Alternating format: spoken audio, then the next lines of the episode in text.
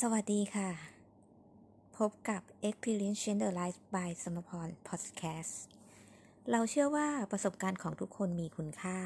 และสามารถช่วยเหลือผู้อื่นที่ตกอยู่ในสถานการณ์เช่นเดียวกับคุณในตอนนั้นได้ ดังนั้นประสบการณ์ของคุณอาจจะช่วยแก้ไขปัญหาของผู้อื่นได้อีกมากมาย วันนี้เราจะมาพูดคุยเกี่ยวกับเรื่องความรักในหัวข้อ หากคุณไม่ปล่อย มือจากการจับสิ่งเก่า แล้วคุณจะมีมือเอื้อมไปไกวคว้าสิ่งที่ใหม่ ๆ ได้อย่างไร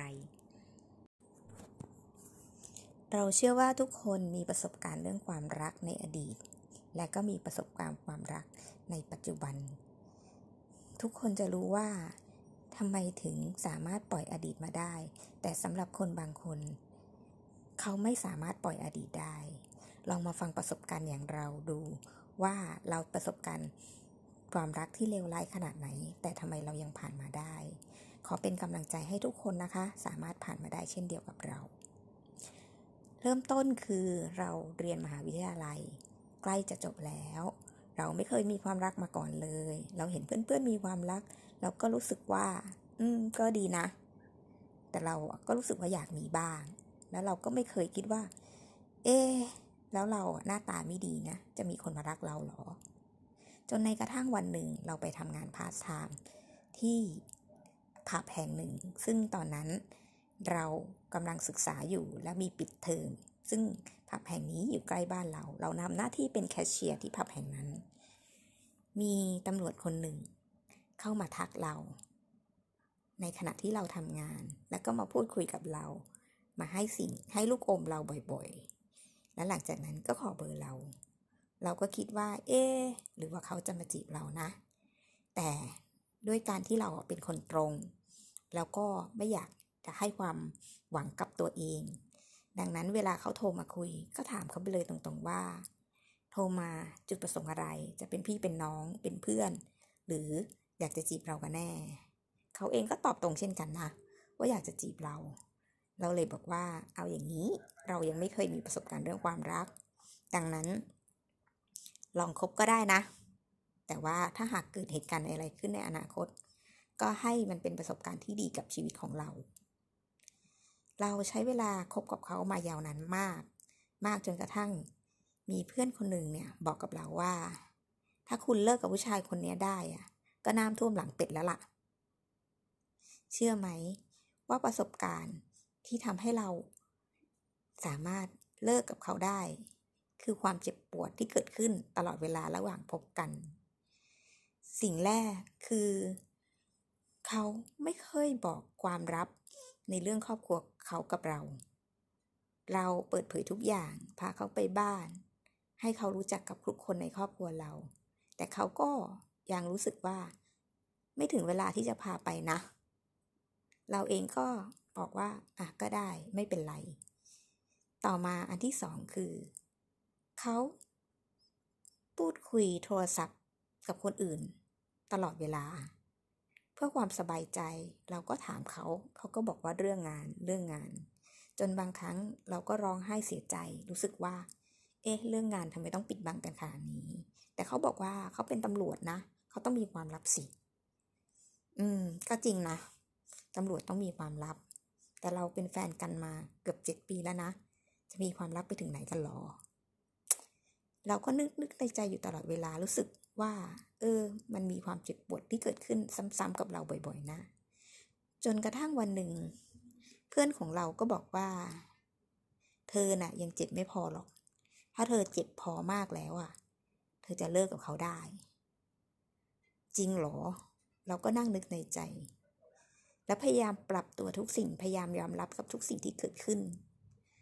แต่มันก็ไม่ทำให้เราเกิดความสบายใจเลย ราะว่า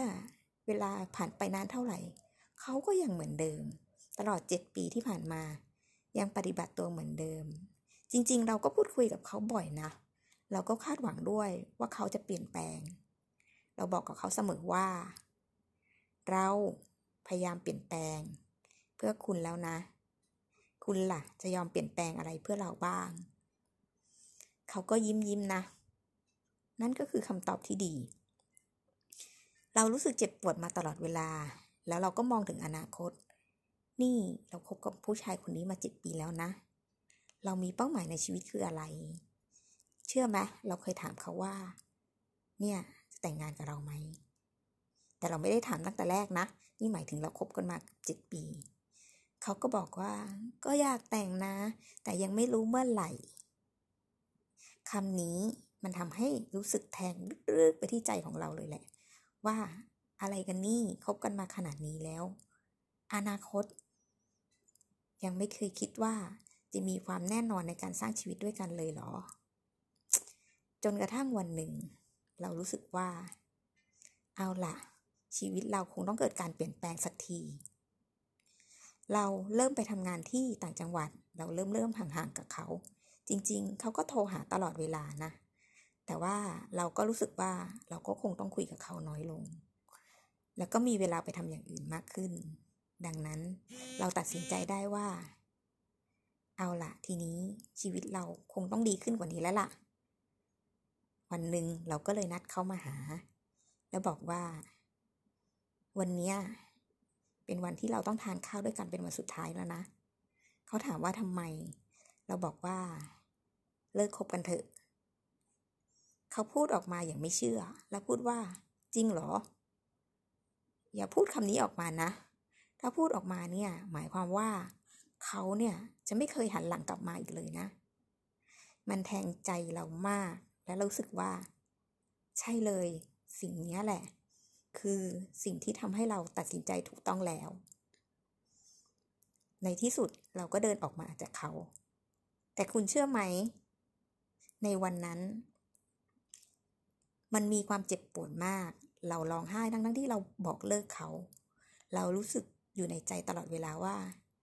เอ๊ะ หรือว่าเรายังรักเขาอยู่ เอ๊ะ หรือว่าเราไม่ดีตรงไหนเนี่ย หรือว่า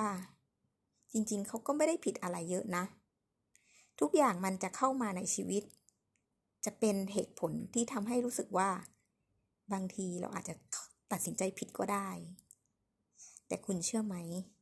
ช่วงเวลานั้นมันทรมานมาก ไม่ว่าเราจะเปลี่ยนไปอยู่ตรงตำแหน่งไหน เมื่อไหร่ เราก็ยังคิดอยู่ในใจว่าสักวันหนึ่งนะ เขาอะจะกลับมาหาเรา สักวันหนึ่งนะ เขาอะจะมาขอโทษแล้วก็บอกว่าเขาจะเปลี่ยนแปลงเพื่อเรา แต่เชื่อไหม มันไม่มีสิ่งเหล่านั้นเกิดขึ้นหรอกนะคะเราแค่คิดไปเอง เราแค่คาดหวังไปเอง ทุกอย่างมันก็ผ่านไป อย่างช้าๆ ด้วยความเจ็บปวดในใจ แต่จุดที่ทำให้เราผ่านตรงนี้มาได้คืออะไรรู้ไหม ในจุดที่เราเดินออกมาจากเขา เราตัดสินใจคำว่าตัดสินใจนี่สำคัญมาก ตัดสินใจที่จะย้ายออกมาจากที่เก่าๆ โดยเปลี่ยนที่ทำงานใหม่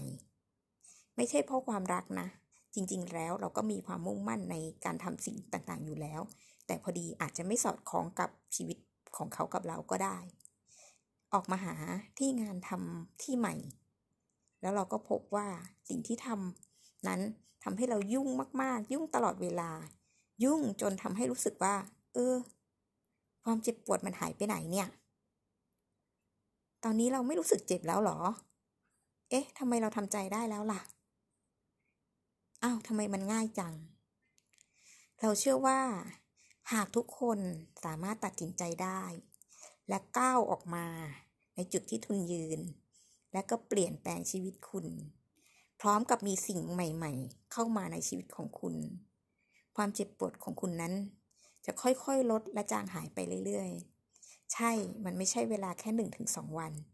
ห้าถึงหกวัน หรือเดือนหนึ่งถึงสองเดือน แน่นอนมันอาจจะเป็นเวลานับปี แต่สิ่งต่างๆ เหล่านั้น มันก็ทำให้คุณ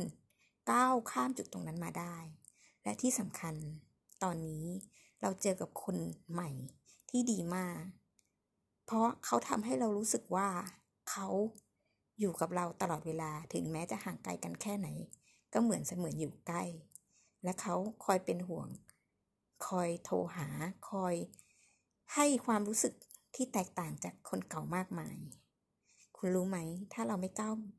ข้ามจากจุดนั้นออกมา ถ้าเราไม่มีการตัดสินใจที่แน่วแน่ สิ่งใหม่ ๆ เหล่านี้จะไม่เกิดขึ้นกับชีวิตเราเลย ขอขอบคุณทุกท่านที่รับฟังประสบการณ์ของเรา เราเชื่อว่าประสบการณ์ของเราอาจจะเป็นส่วนหนึ่งที่ช่วยท่านได้ มาร่วมแชร์ประสบการณ์ หรือคอมเมนต์ประสบการณ์ดี ๆ ของท่าน เพื่อที่จะเป็นแบบอย่างทำให้สามารถ ช่วยเหลือผู้คนที่เขาอาจจะตกอยู่ในสถานการณ์เช่นคุณ ผ่านพ้นจุดตรงนี้ไปได้ อย่าลืมกดไลค์กดติดตามเรานะคะ